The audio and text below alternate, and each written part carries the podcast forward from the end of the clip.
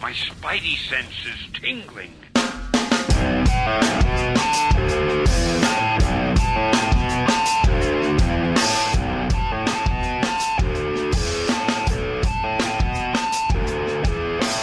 Hello. He's jamming with us in the eighties, and he just don't care. He's Slim, the host of the Paper Cake Podcast, episode one oh eight. Give it up for them gangsters. Coming in hot.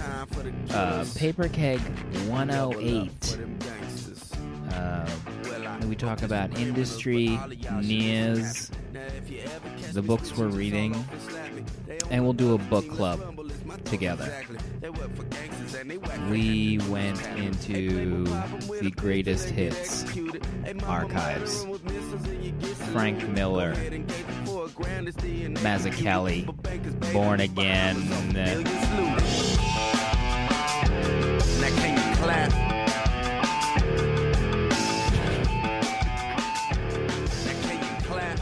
So maybe you're a new listener. You're tuning in for the first time, and you want to know, who are these yokels telling you how to feel or think about comics? Well, I'm going to tell you who and why. Uh, the V P of merch, also an apologist and forced to pay reparations on H B O's Life Too Short against the dwarven population of the country, podcast Bad Boy, and Dale underscore A. Welcome to the show. Uh, thanks, Slim. It's good to be back. I'll tell you what, it's I'm going to be coming in hot in about two seconds if this pop filter doesn't stay still. You know what I mean? It's wiggling all around. It's got uh, some sort of severed backbone, and I don't know where I'm going with that, but Paper Keg one oh eight, folks. Uh, Born Again. It's it's going to be great. Cut episode. Him off, Johnson. Just it's cut him off. He's he's dragging too long. Our, Get him out of here.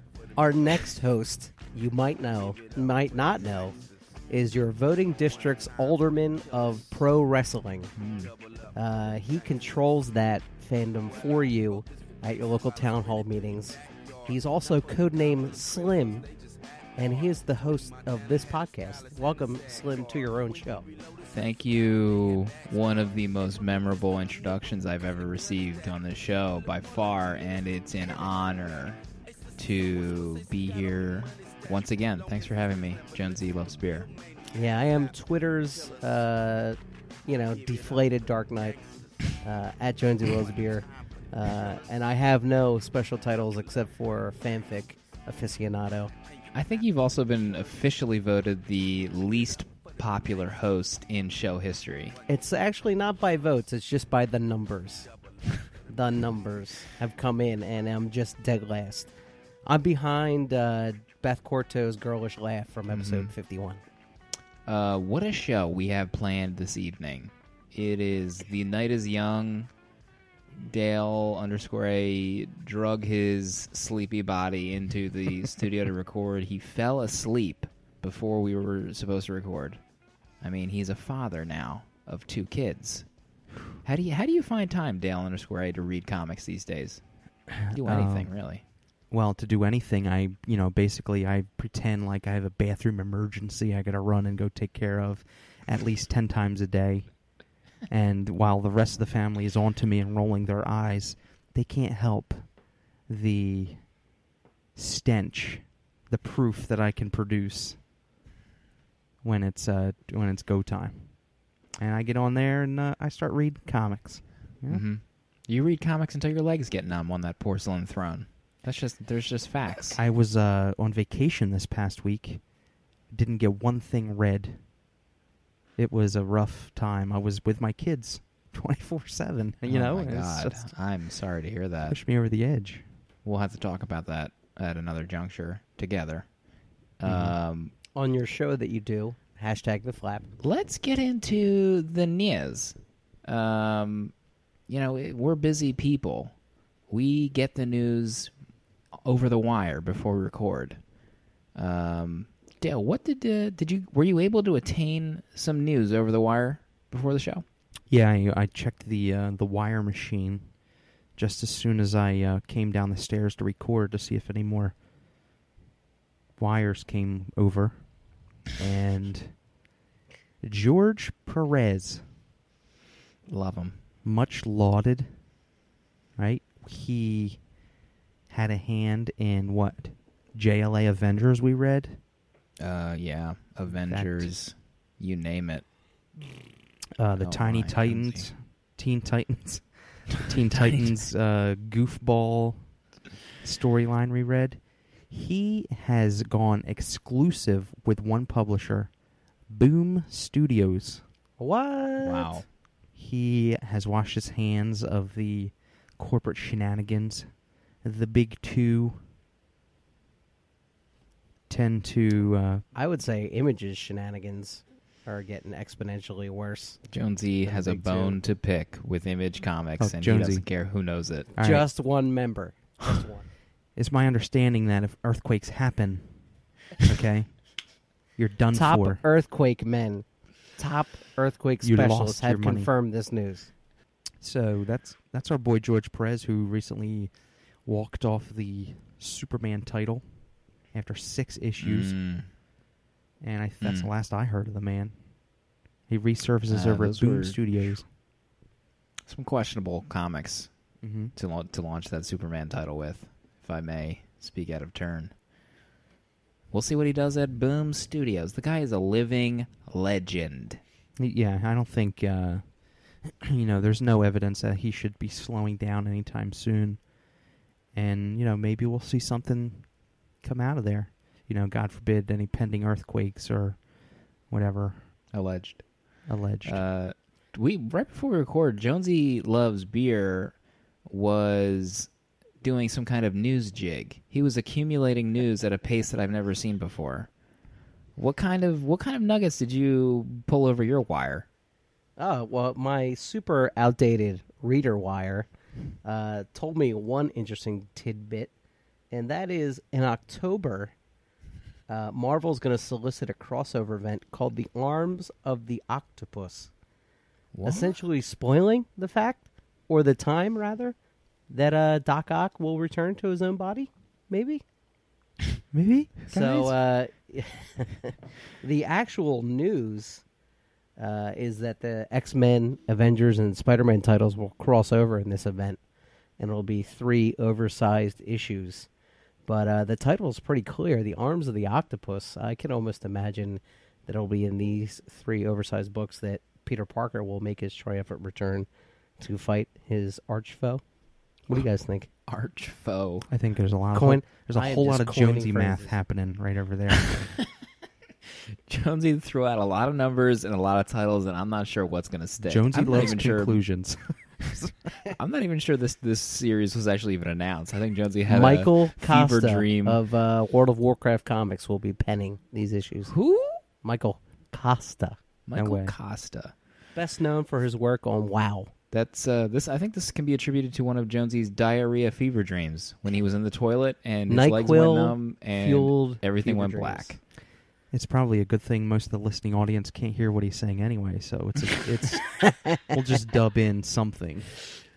Uh, Jonesy has also, situated his microphone in such a manner that he has to pull a complete one eighty from where he's sitting to talk into the microphone. It's I fascinating. like for people to see my my cul-de-sacs when I record visually. It's a curious choice of a microphone placement. How about so the... next in the news, excuse uh, me, Summer Glau of Firefly fame and uh, Terminator, the Sarah Connor Chronicles, is officially slated to kill Arrow Season two coming up next year. She will be playing a major villain role. Huntress. Is it Huntress? No, no it's some kind of uh, Oracle. The, the C E O of Selmore Industries that's poised to take over Queen Consolidated. Selmore. Selmore? Um. I don't know what's going on. I could be making all this stuff up. You guys don't even I know. I don't doubt it. I really don't doubt it. And uh, finally, the Atomic Robo new project, funded in just two hours. Wow. On Kickstarter. Two hours. Brian Clevinger said he, would, he was not prepared for it to be funded that fast, and uh, he'll be stretching out the rewards for what's, contributors. What's the project exactly? What are, what are people funding? Uh, it's a it's not a new series. It's a handbook. It's kind of like a an ancillary uh, book that kind of guides everybody. It's called the Tesladine Field Guide. Uh, topics will be how to deal with errant dinosaurs. Of course. So you've got an evil twin. Coping with alternate realities and lightning gun maintenance. So I guess just like Real Science Adventures, it won't be, you know, it'll be a hodgepodge of just different comic stuff. Tell you yeah. what, you want to you want to get a Kickstarter project funded, add Tesla anywhere near it, oh, and yeah. you're you're in the clear. You win already. Perhaps you've heard of my new comic book called Tesla Nuclear Robot and would like to fund me. Fund the it. Inherited Tesla. Can't wait to uh, congratulate uh, Brian Clevinger on his Kickstarter work by not making eye contact with me. And some kind of Insanity Wolf meme. Yeah. Jonesy's preparing an Insanity Wolf meme as we speak. If I could, it would be hot off my thumbs. What an amazing uh, display from Jonesy on the news right there. He, it's like he's a natural. He's on fire tonight. I mean, I think he he realized last week was just a total. I mean, he was out. He was out of it last week. He was down for the yeah. count. I'm not even sure I was on that show last week. I was so out of it. I think was your, I? your your your handkerchief won some points on the internet. Yeah, uh, a lot of people tweeted the, me wanting to know when he'll be guest. back. Nobody tweeted you asking when I'll be back. They were no. You're right. Another God. diarrhea fever dream. What's hap- What did you uh, What did you read this week, Dale? Let's get into the comic talk. Well, to not, uh, I know I realize the the book club book has Daredevil on it. All right, Born Again, but Indestructible Hulk number nine and ten. What you're thinking? What, Dale? What are you not? Talking about a Dark Horse or Image or other book? Why? Indestructible Hulk guest stars Daredevil. The specific reasons why I read the issues. And S H I E L D is uh, tapping Banner slash Hulk for an illegal arms deal happening down in Hell's Kitchen. So Banner kind of knows what's getting ready to go happen, and he calls up Murdock. Says, hey, man, I'm going to be in your neighborhood. You know, uh, you mind basically kind of keeping an eye out, doing a spot check. He's th- the big sort of secret is Banner put Murdock, Matt Murdock on retainer as an insurance policy, ba- basically. If something happens to the Hulk, like if S H I E L D tries to pull any dirty tricks, uh, Matt Murdock is to go public with some of the goings-on at S H I E L D. So that's kind of um, Bruce Banner's check to keep S H I E L D in check. You know, it's like a triangle kind of thing. But uh, they they make the Hulk Hulk out. He busts up the uh, the arms deal, but one arm, one gun of this uh, supersonic gun escapes to Baron von Zemo. Uh oh. Yeah, him, Ooh. and. He is getting ready to wreak havoc when the Hulk busts up his shop, and he's been gathering all kinds of different weaponry. And um, the weaponry involved obviously makes Hulk go primal when they use it on him. Like, he can't even be controlled by Matt Murdock, who seems to have a bigger sphere of influence, uh, of influencing... Uh, Hulk's actions when he's freaking out and stuff. So basically, by the end of the issue, Hulk can't be controlled.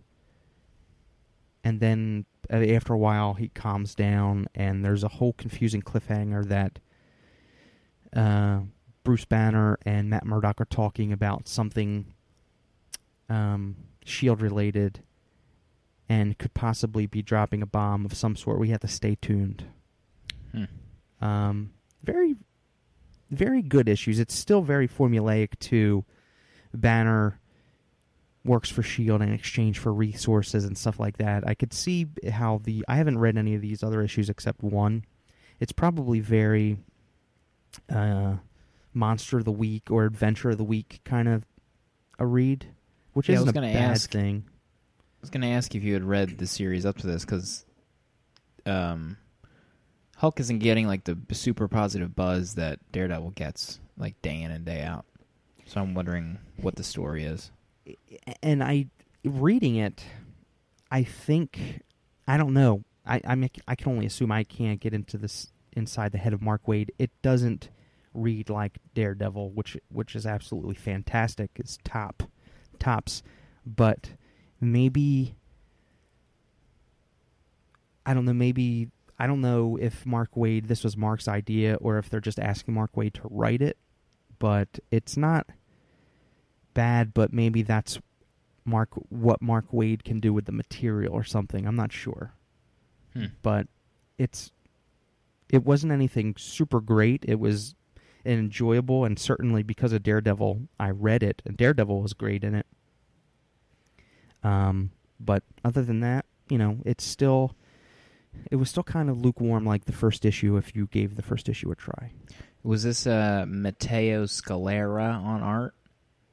You know? Yes, it was. Yeah, that's the guy that's going to be doing the spiritual successor to oh Fear Agent, God. Black Science.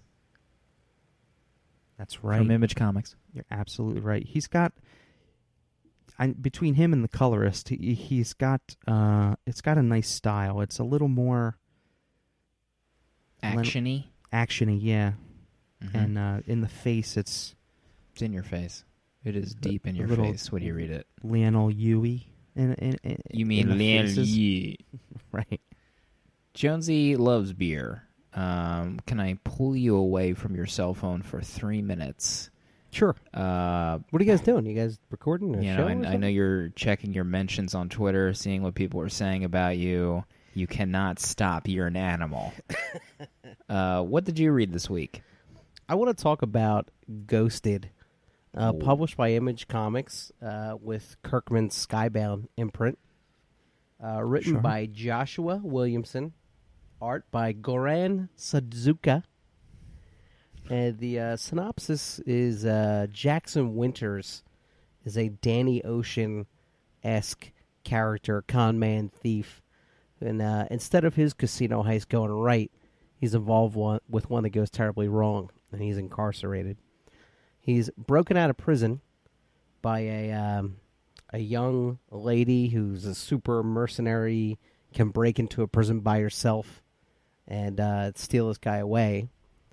And basically he's given a choice by this very eccentric billionaire who collects supernatural items. He said, I want you to go to this famous haunted house and steal me alive a ghost from my collection. You know, uh, Winters is not going to go back to prison, so he takes the deal, and he assembles himself an Ocean's Eleven type team of people that can pull this task off, and they set out to uh, enter the mansion. Uh, the uh, there is a quasi cliffhanger. I'm not sure if it's spoilers or not, so I'm going to give it away. But uh, the, I guess, gypsy mind reader, he uh, he hires a go with him. Uh, he asks her in the foyer, you know, do you have anything yet? Did you pick anything up?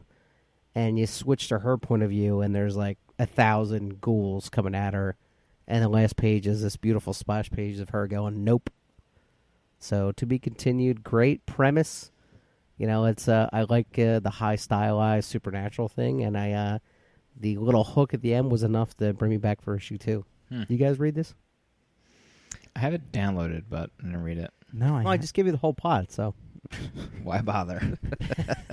I think I think that to myself every time Jonesy talks about a comic book. Why bother? Great. The uh, did you read the preview pages for Velvet from uh, Bribbs and acting? I, I, was that the end? No, I didn't. No, I'm, I've just been circulating the internets since the hot Image Expo hashtag. Um, but it, the colors on it, I think, are really cool. It's from uh, Betty Brightweiser. She, I think she worked with her husband on Winter Soldier for a little bit. But really, really cool colors. Reminds me of uh, Dean White. Ooh, yeah. Mm. Yeah. I don't know what a book I want to talk about. I read Colorist something. On the spiritual successor to... Just say it. I want to hear you say it. Fear Agent. You know, he's also doing... I just saw a co- cover from Remendo on uh, the second issue from Carlos Pacheco on Captain America with Nuke on the cover. That guy, he's getting a new lease on life with those Dean White colors. Hmm. It's It looks great. Yeah? Pacheco's art on the, on those covers. Tremendous. Um, I'm not sure what book I want to talk about. I, lo- I read... Um, Walking Dead. I want to talk about Batman sixty-six. I want to talk about Justice League. Which one? Which one should I pick? I don't know. Um, yeah. Can I recommend uh, Justice League? I want to hear what was uh, what maybe bleeding confirmed. Was that a bleeding confirmed? That was an epic delay in in that sentence. I was actually uh, or looking... your internet just crapped out and there was just a delay. I was looking at my own blinky. Eyes face. in the uh, in the uh, Google Hangout, and I was like, I look, my little beady eyes in this angle looks like Conan O'Brien's like little beady eyes. Um, Justice League twenty something, the beginning of the Trinity War for D C Comics. Uh, I know some of you are probably yawning, but stay with me, Junzi especially. Uh, so this is the, the main event crossover they've been teasing since the New fifty-two launched is actually not Batman, Superman, and Wonder Woman at each other's throats, which is what I would assume by something called the Trinity War.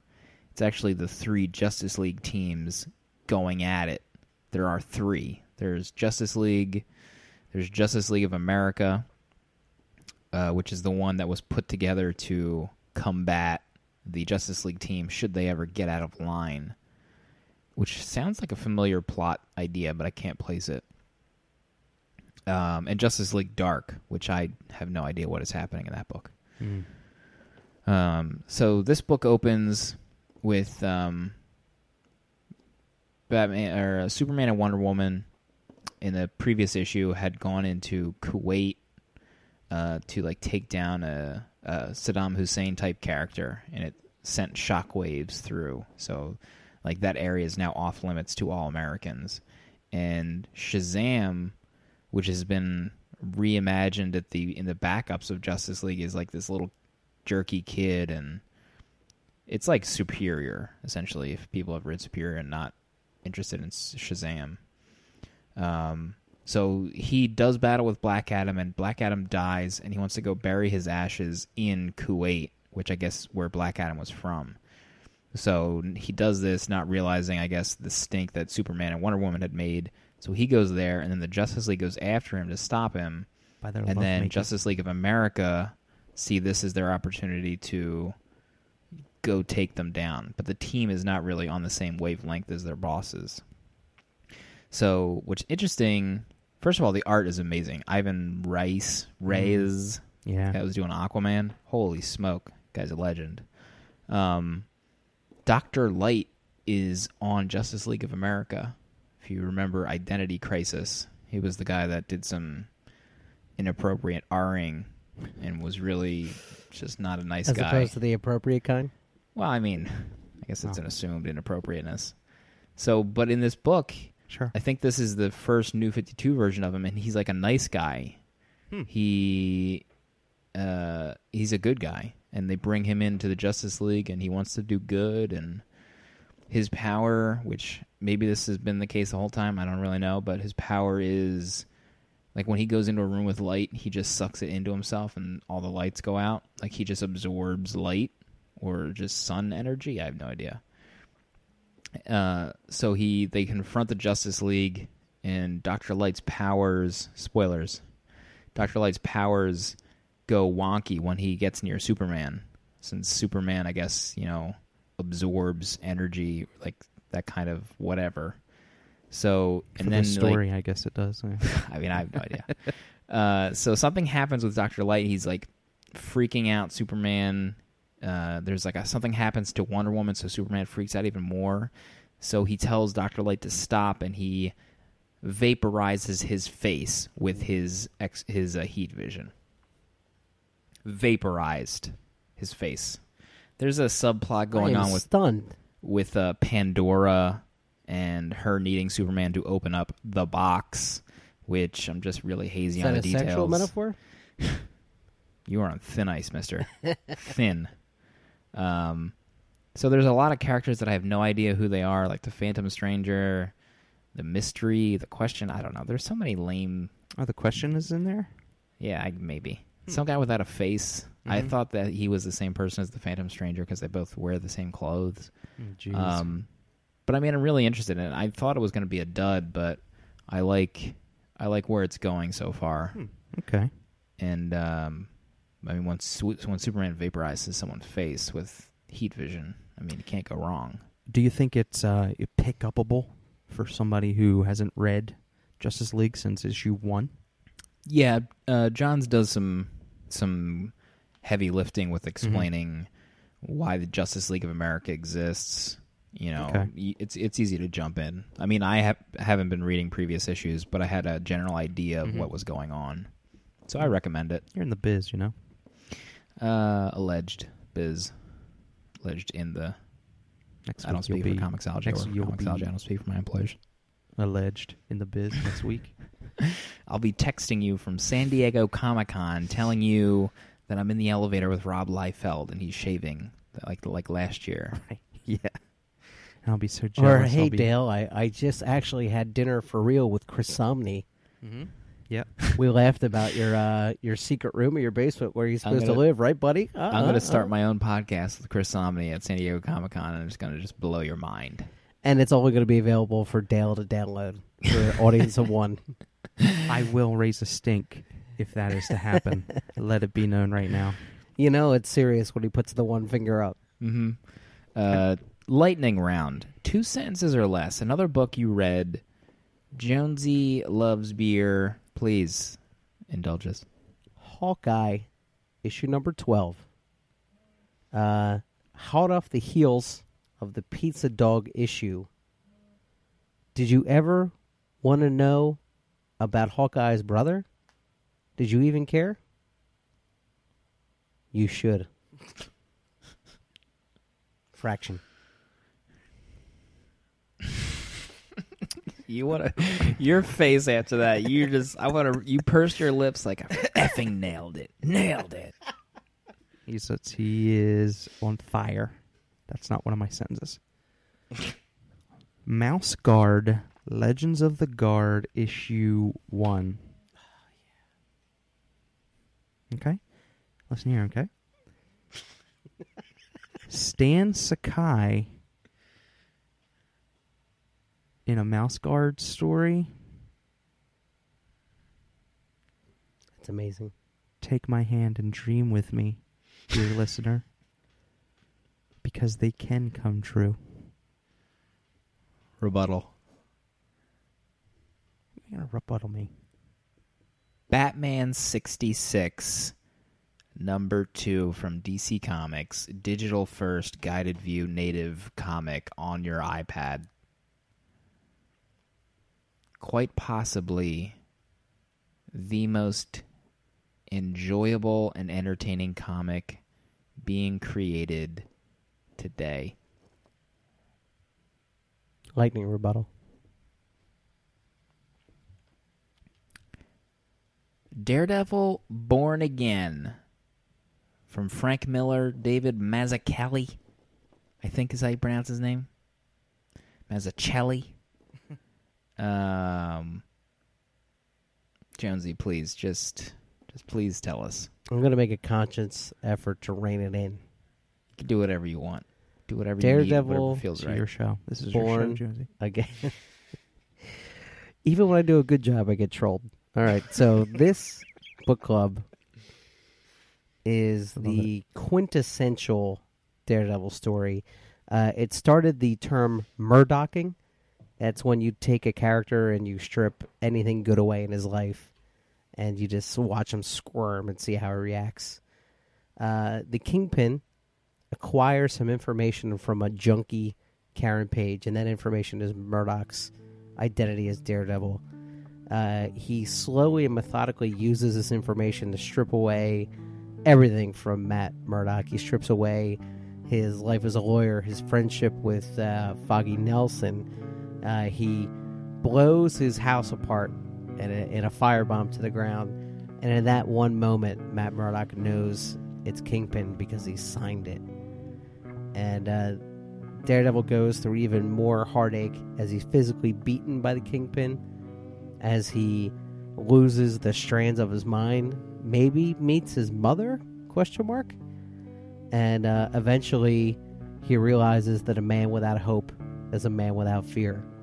And he sits down the long road to gain it all back. And some of the most important Captain America character development, all in the pages of Daredevil Born Again.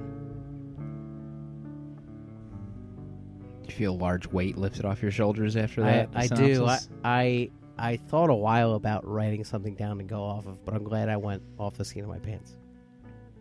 Um, when did you first read Born Again, Jonesy? You're the you're the Daredevil historian on this show. Bendy's run on Daredevil Drink uh, got me into the character hardcore. I'd always liked Daredevil. I remember uh, buying Kevin Smith's Guardian Devil run, which kind of started my liking of the character.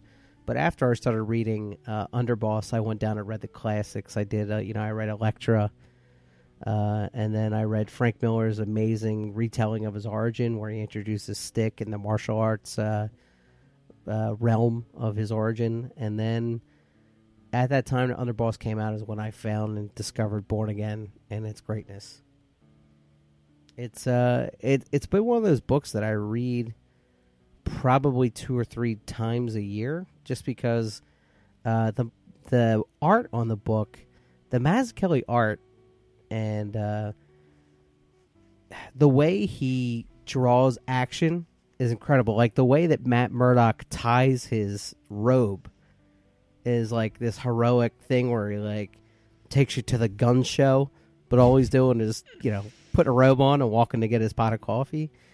And I just love the fact that towards the tail end of the book that Captain America makes like huge decisions about his life and how he's going to go forward with the whole super soldier part of his life in the pages of Daredevil.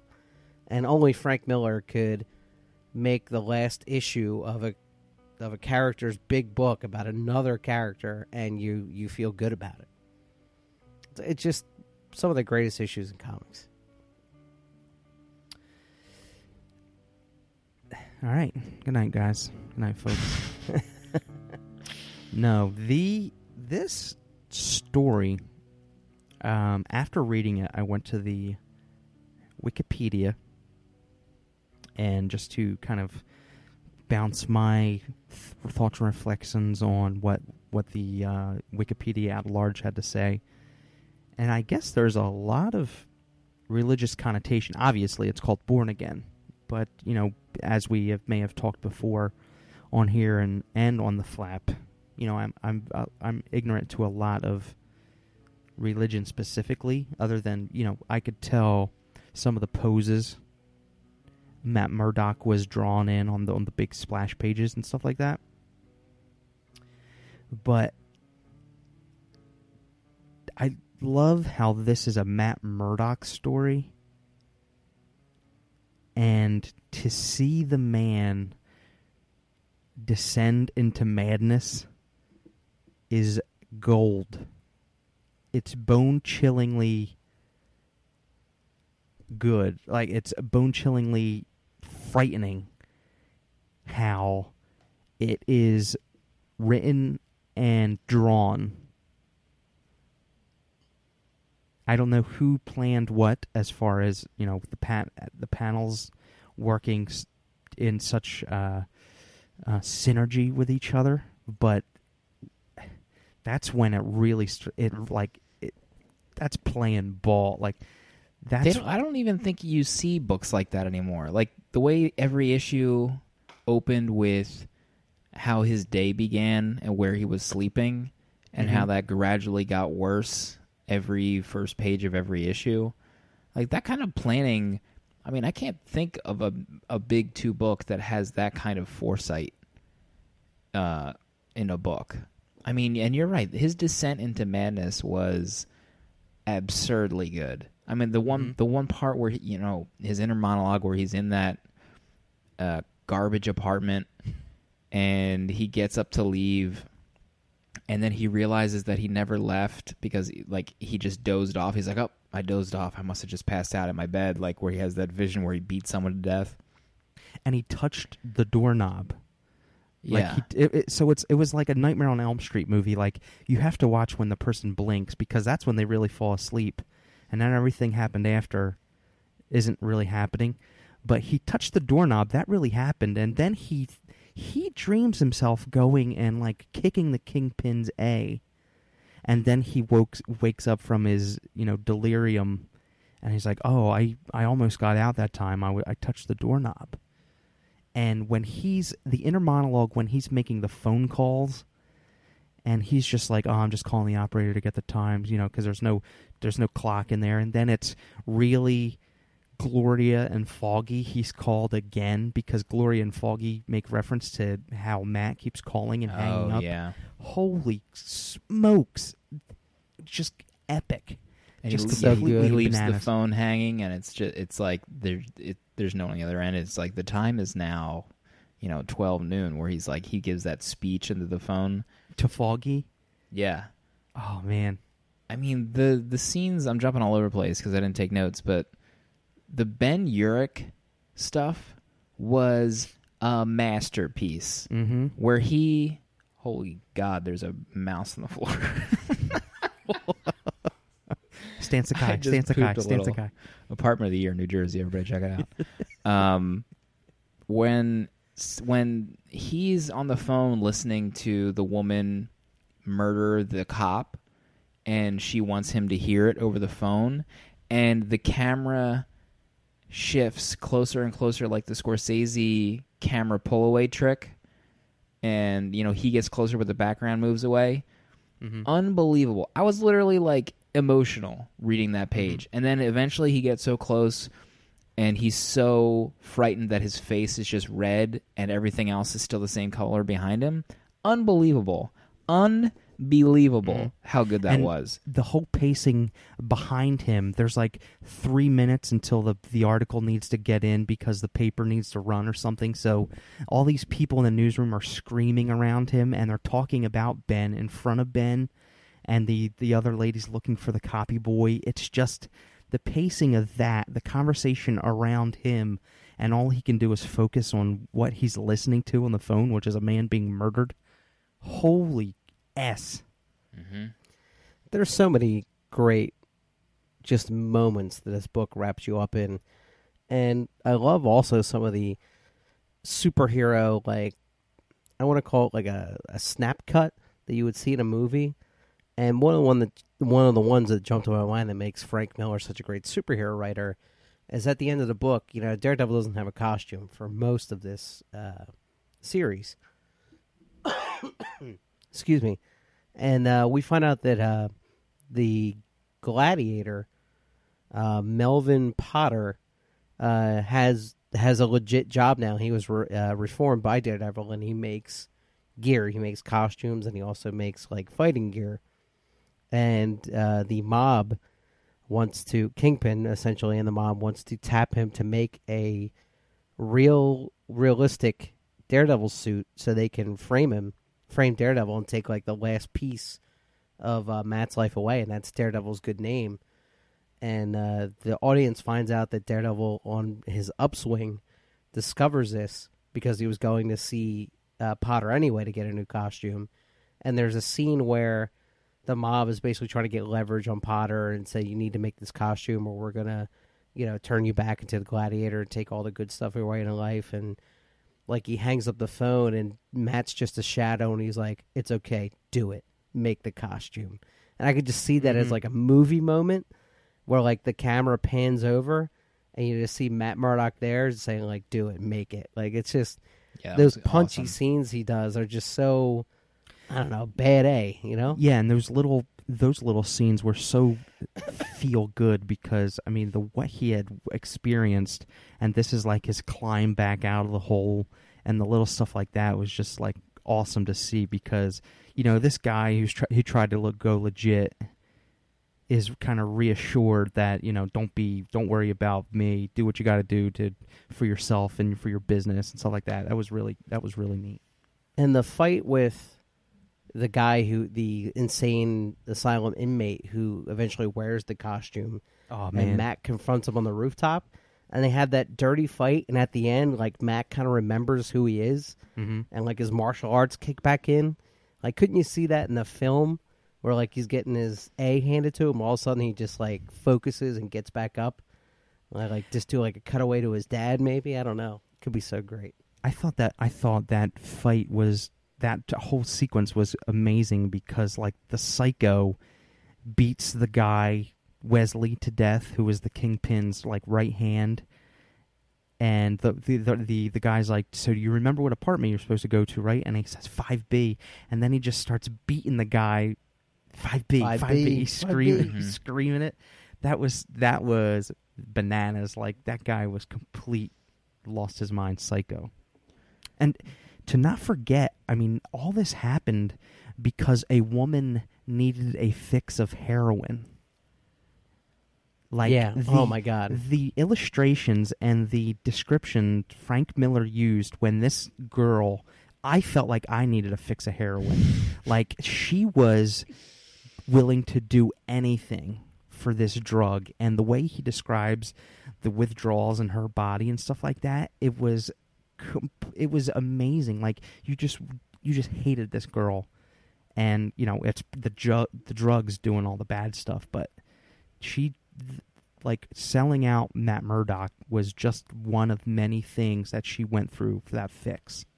And there was and there, it's just I mean, one. She didn't get like a year's supply. Right. She got one. She got one. She'd hit. Sell out every one of the uh, Avengers and Peter Parker for you know they just if she could for for a one hit after another. How about the um, parts where, as Kingpin was like reveling in his in his victory, as Matt Murdock was broken, he was thinking, you know, one day I think I saved it. He's like, who knows? Maybe I'll hire him to work for our company. Mm-hmm. Like he yeah, has totally that... destroyed Matt Murdock, and he's like, perhaps I will hire him. What's left of him after a time, after he has learned now p- how powerless he is. Like, that kind of start. Oh, sorry, go ahead. No, I, was, I mean the, the the the thought process of the Kingpin was and still is. You know, I haven't read Underboss, Underboss or the Kingpin stuff in a while, but I mean this is like total gold mm-hmm. into the psyche of the Kingpin. This is. I feel like this is kind of the seed for how their relationship would progress from after Born Again till the modern era. Like, if you read it now, and especially the Underboss stuff, but even now that uh, Kingpin's the leader of the Hand, he has this begrudging respect for Murdock and the fact that, you know, in Underboss and when Matt Murdock declared himself the Kingpin of Hell's Kitchen himself, no other criminal was allowed to go after him. Like, the Kingpin yeah, had, like, that. a sense of honor. Like, he wouldn't trade on his identity. And when everybody had asked... Kingpin, like, if you knew, if you know why he is, or if you know who he is, why don't you go after him? And he doesn't reference this, but he says something in the lines of, like, because he's too good for the likes of you, the man has too much honor, mm. and it needs he needs somebody like me to finally beat him. It's like this weird, almost friendship that they have. There's, like a, res- there's like a respect. Mm-hmm. Yeah, there's like that, a super that several level times, respect. I think in Bendis or Brubaker's one where, like, he mentions, like, he's not to be touched. Like, no right. one touches Daredevil. And, I mean, I'm just... The Mazzuc- Mazzucchelli stuff, I mean, he did year one, and he didn't do a ton of, like, big two work. Like, but the big two work he did was... They're all, like, masterpieces. And I'm thinking... I'm paging through. I took some screenshots of when he's in that crappy apartment, and he's, like, thinking to himself, he's like, oh, I need so much... I need to sleep, but I won't. You know, I'll I'll just go after the Kingpin. I think this is right before he hallucinated leaving, and he's he's like, I'll just beat him to death until he gives me my life back. And each panel is zooming closer to that doorknob, and mm-hmm. you just think he's going to go open it. And the next panel is him saying, I'm tired, and then he's he just sleeping. Like there, there's like the artwork and the pacing of everything in this book, mm-hmm. down to that panel that I showed in our logo where he comes out of the river from that taxi cab, and he's just going through the the alleyway, just like totally broken, and just the way that the city is presented in the background, it's just so good. There's so much good stuff. Uh, yeah, Mazzucchelli. What about that when uh, his basically his mother, I guess, is revealed to he like he re, he finds out that Maggie is his mother. That's how I picked it up anyway. Maybe it was metaphorical, but... No, I think it's... And uh, I'm almost one hundred percent sure that's, that is his mother. Mm. Which is... Pr- I, n- I never thought before this. I never even thought about Matt Murdock's mother, but... um, because he always talks about only his father, but I guess that's completely like a legitimate or... Not legitimate, but... I, I that's a pretty big reveal, I guess. I mean, you know, they they have sort of this... you know, stranger kind of relationship, but she's there and cares for him and does what she can for him. And that's when she's, like, resuscitating him from pneumonia from coming out of the river. How about that that splash page, too, where she's kneeling over him as if the Jesus, you know, when he was pulled down from the cross and Mary is, like, kneeling next to Jesus. Like, yeah. that is, like, yeah, super mm-hmm. overt, uh, like, reference, but it's it's perfect, and it, like he's I, like he's a he's a, like Matt Murdock is essentially a Catholic, and it just, I mean, he wears the cross after he's like kind of rescued by his mother. It's just, ugh, ugh. And at the same time, this is happening. The guy, the guy is pulling himself out of the river, and the whole effing sequence with Ben Urich's wife. Oh, being, man. Like, being hung in the shower. Oh, God, I had, like, heart palpitations. That was the worst thing. This isn't the wife of a superhero or anything like that. This is a, a, guy, a reporter who, sure, you know, probably gets, you know, could get his hands dirty cracking the news. But, I mean, this is a nice woman who, you know, wants nothing but nice things for, you know, and to accommodate people and stuff. And she, and Ben, like, rushes in the bathroom because she's hanging from the shower, and he, like, saves her last minute. Oh, my God. It's, it was like, this is not fair. How great was the scene, too, where Daredevil silently followed into the apartment and took care of the chick yeah. while he was saving his wife. Oh, man. And he just leaves, too. So many scenes, too, where he purposefully... doesn't make his presence known. Even though mm-hmm. he's, like, seemingly totally healthy and back to normal, he still sticks to, you know, hiding in plain sight. Yeah, he even, uh, he even, like, Gordon Ramsay's that diner, like, he starts cooking hamburgers there, and it turns out to be the best diner in Hell's Kitchen, and people are there, and Ben Urich is no longer alone. Yeah. Like, he used to go to that diner because it was nice and quiet, and the food stunk, but Matt Murdock can cook hamburgers with the best of them, and then he's a blind guy. I said, I don't know what your next point was, but I don't think we can end the discussion without talking about Nuke. First appearance, the nineteen seventies drug-addled recreation of Captain America, and what is essentially a turning point in Captain America's overall story arc for the next, I don't know, twenty years? I actually... For this read-through, I felt that the Captain America stuff was out of place. And I didn't... Really? I didn't feel like... I actually... It, and it led into the resolution of the story. I don't know if... Maybe yeah. I was... I subconsciously skipped over some panels, but I felt like it all happened so fast, and I didn't get why Captain America needed to be a huge aspect of Daredevil... getting a resolution. And I also felt like the resolution wasn't as impactful as what happened to Matt Murdock at the end. Like, oh, definitely. They only alluded to Kingpin, his empire starting to crumble, and some people not treating him with the same amount of respect as he had previously. And then it just kind of ended, and then he's walking with Karen and smiling. Like, I felt like it was way too abrupt. I thought there was another issue after that. The Captain America stuff was cool, but it was like, why am I worried about Captain America's thoughts on the government in Born Again? Like, I didn't get I, it. I thought, you know, and it is strange to try to piece it together because it doesn't encapsulate the story. And you think a story that this prominent, you think it should have, like, bookends, like a beginning and an end. But I think it's more of Frank Miller in the eighties trying to do anything except for the status quo. I mean, you got to think in the eighties, that's what he was against, was the, you know, having a story that goes in all these great places, but at the end of the day, the guy is still the same character he was uh, before it all started. So Born Again was really his way of just tearing a character to its its bare, bare minimum. And then when he's done with him, it's not it's not put back into place. And it would take Matt Murdock years to get back to where he was.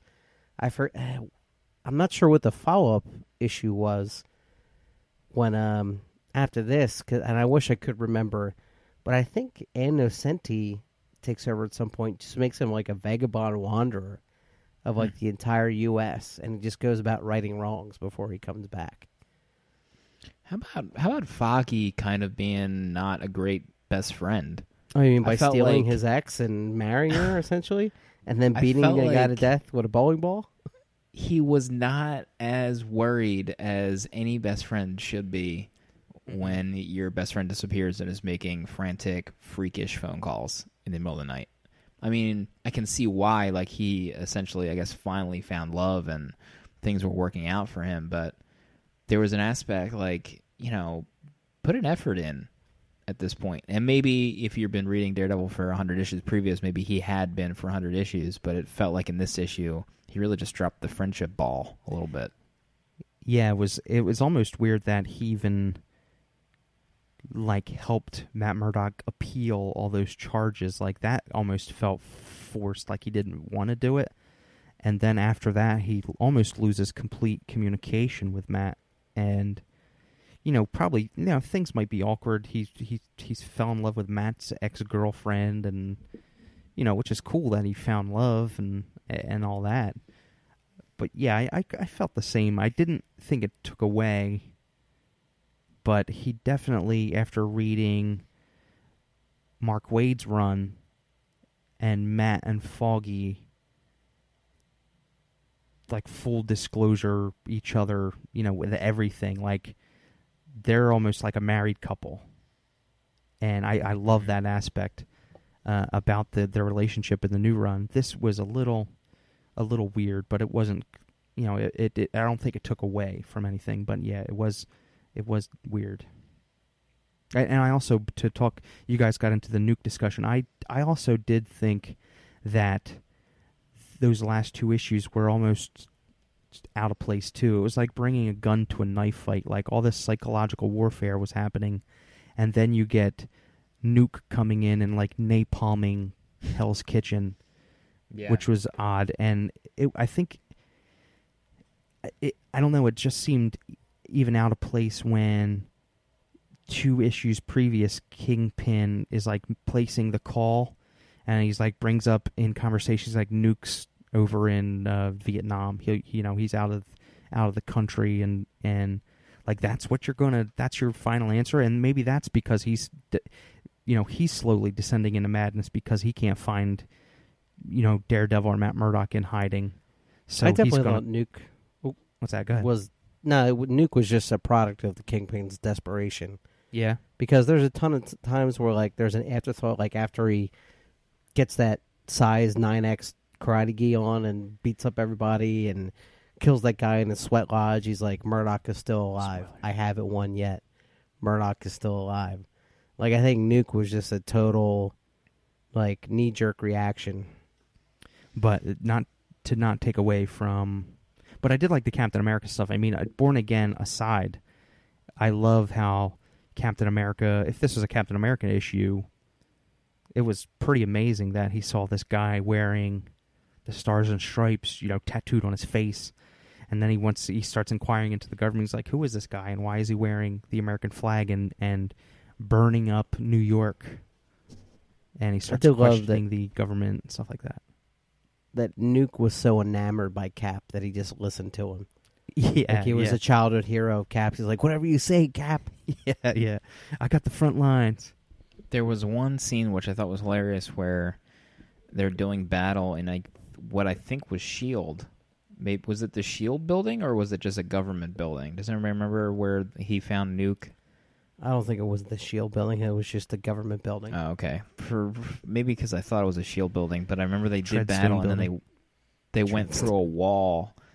And they, like, the wall was like a like a half a foot thick, and I just remember thinking, like, wouldn't they have like a secure wall in that building where they couldn't just run through it and then yeah. just be out of the building?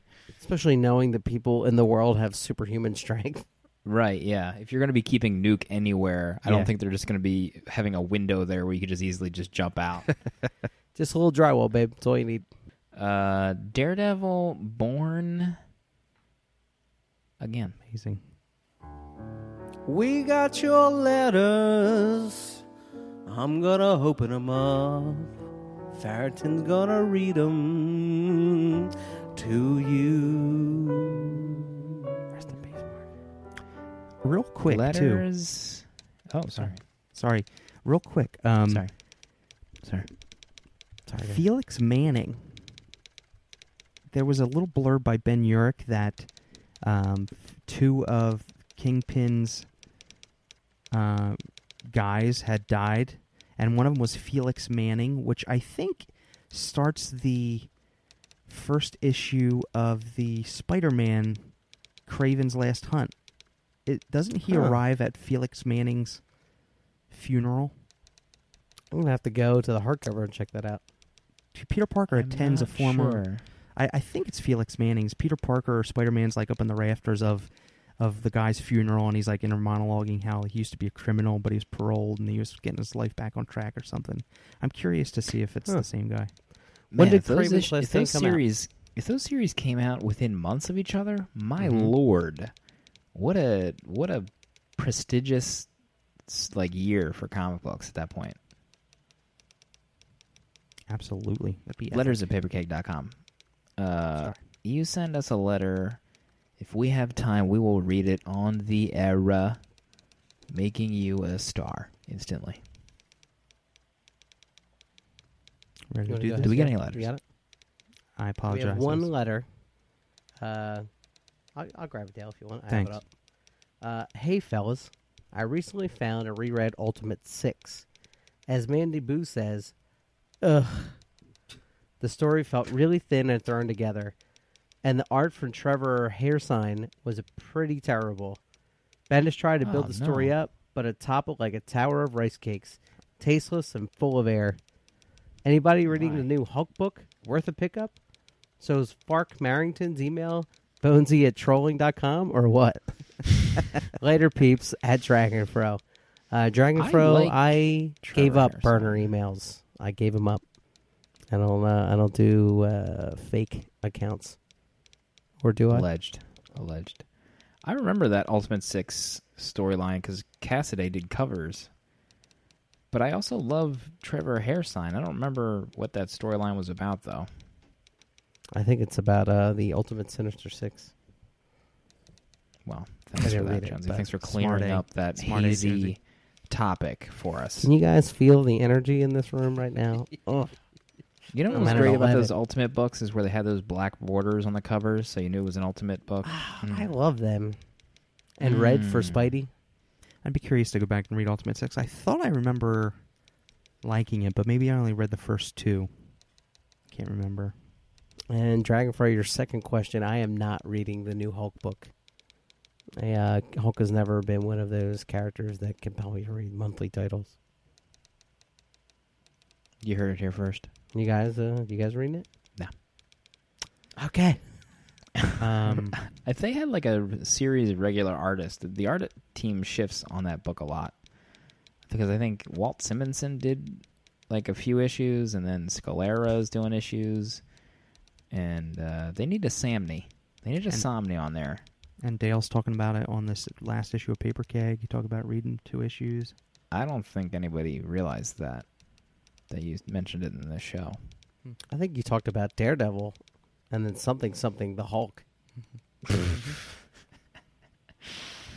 Uh, what a show. You know, the show. meetup. The meetup is coming up. It's right around the corner. Oh, snap. Yeah, that's right. Yeah, boy. Yeah, boy. And Bringing I think we're back. actually recording episode one oh nine uh, in about ten minutes. It certainly feels like a week next week. Oh, yeah. Big things happening uh, next week. Good. A little heavens. bit of a Comic-Con. I think we might have to leave that episode up to be edited by Dale underscore A. Could be uh, monumental. I just pooped myself. Jonesy, this could be one of your finer episodes. Can I say well, that? Thank you. Can thank I say you. that, please? I, uh, yeah, you can, certainly. Certain mole. Um, we will see everybody next week. Goodbye.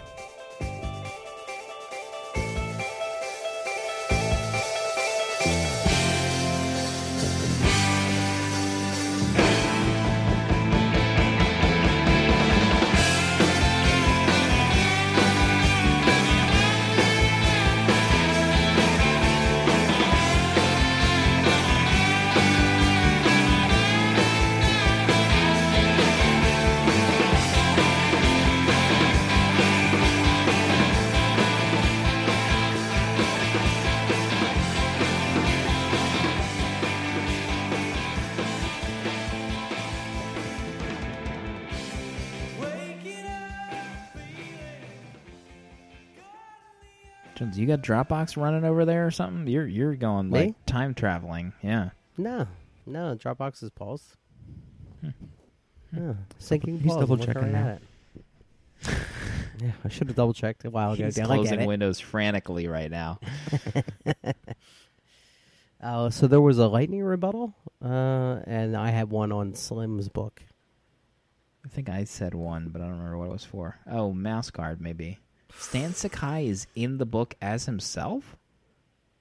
No, uh, Legends of the Guard is a a uh, jam session, if you will. Like different creators are taking a jab it. at love Mouse Guard stories. So Stan Sakai is doing did a Mouse Guard story with his art and story. Did I ever tell you I met Stan Sakai? You did? Yeah, I met him. Old hat. It now. was great. We uh, we were hanging out at uh, San Diego Comic-Con last year, just throwing some back. You guys were playing wall ball outside. You had a beer. You had a beer with Stan Sakai. I don't know if he was drinking beer. I can't remember what he was drinking, but he looked phenomenal. Sake? Maybe? I think it might have been sake, as they say in uh, his native land. That's amazing. I can't believe you didn't text me. Probably I probably Jonesy. did, and then you were like annoyed, and you blocked it out, or you like probably deleted did. the conversation. Like, I threw my phone F against him, the wall. F him, F that should be me. F him. Yeah, Mo, I mean, Mo, Mo, Mo, Mo. You don't care what I'm saying right now, Mo. You you don't know who Stan Sakai is. You, uh, I think you rebutted me, Jonesy. Was that on my Batman uh, no, sixty-six? No, it wasn't. I don't know if it was a true rebuttal. I enjoyed the book. I just don't understand why it's so polarizing. Batman sixty-six people are either in love with it, or I, you know, I've seen some jibber jabber that it's, you know, people hate digital. Some naysayers hate digital.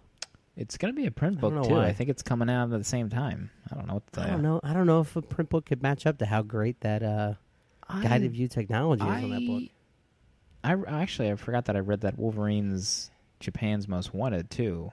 Oh, but yeah. The Batman sixty-six is just so enjoyable to sit. I read on the train today. I read issue number two. It was just great sitting back. Issue number having two. The iPad. Yeah, it's a weekly, my friend. Oh my God, a weekly. I, I subscribe to that ish. Um, and just sitting back, you know, I don't have to have the iPad up to my face. I had it like on my lap, near my knees, and I just it was just perfect. Tapping through, seeing the little act, the boom, kapow, pop up, just felt great. Felt great. That's amazing. I can picture. It. I can picture amazing. you uh, like throwing your head back, chuckling, looking around, see if anybody's noticing you. Read, right? I right? just like Anyone? point the, the iPad in their direction. You see this? Huh? I'm reading comics. Huh? Huh? Huh? Ask the me. Exact, what, ask me what app this is. Ask me. The ask exact me. opposite of what you would ever do, and I. It's my new favorite imagery. Uh, actually, no. Yesterday on the train, there was there was I thought there was going to be a street fight because a woman what? came on with her loud child, and it was like, what time did I get home last night? It was probably like nine o'clock, and everyone on that train just looked miserable because it was. I think people thought it might have been where people thought it was the quiet train, and there was such a loud child. I tell you what, you don't cross anybody on the quiet train, really, no matter what time of day it is. You do not cross anyone. Is this a thing? The quiet train?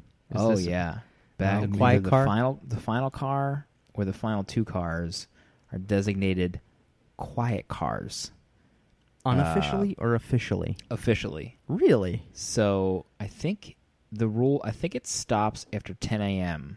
But before ten a.m. and after, I don't know, four p.m., you do not make a sound in those cars. I actually have not even realized that my headphones were too loud, and people have, have, have tapped me on the shoulder.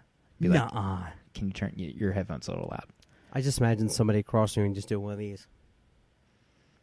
Well, you get to the point where in that car, people were like, like it's going to do anything to a mother and their loud child. They would turn around and just look like oh, there's yeah. some kind of unspoken bond yeah. where I'm telling you with my eyes that your child is being a D-bag and you need to take care of it. I was like ready to punch the people that were turning around. I was like, do you have kids? Do you know what that's like? Right. Yeah, that's, Having, uh, that's uh, so strange. Someone that's under three on a train or anywhere where they do not want to be. Wow, the quiet oh. car. Quiet car etiquette. I'm oh, obs- yeah. I'm going to get obsessed with this. I'm going to be texting you all the time about it. People, I mean, you'll see the, the, the, the head turn. Yeah.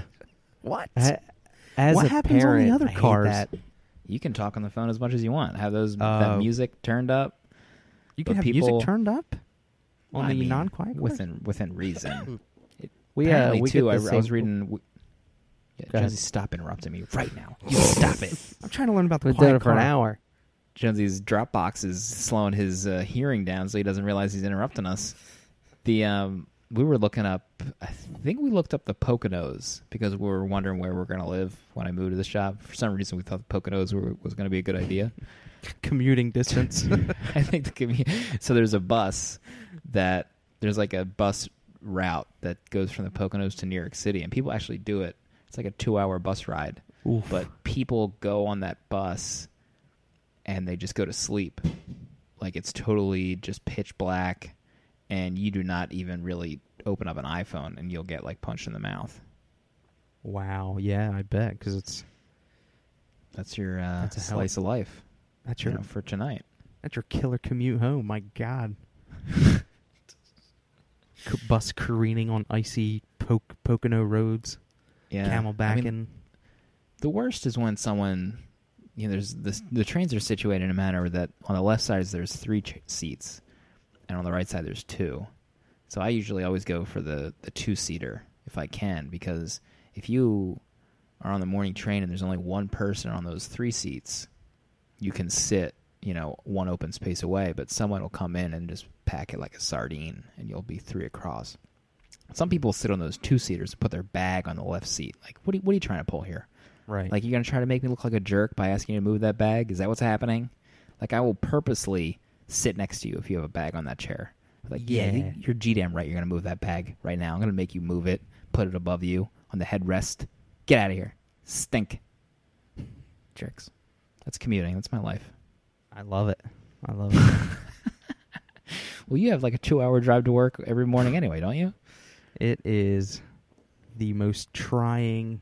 I, I just think about the hours and money spent on that G-damn commute. It's like mm. an hour and fifteen minutes oh my both God. ways. My God. It's killer.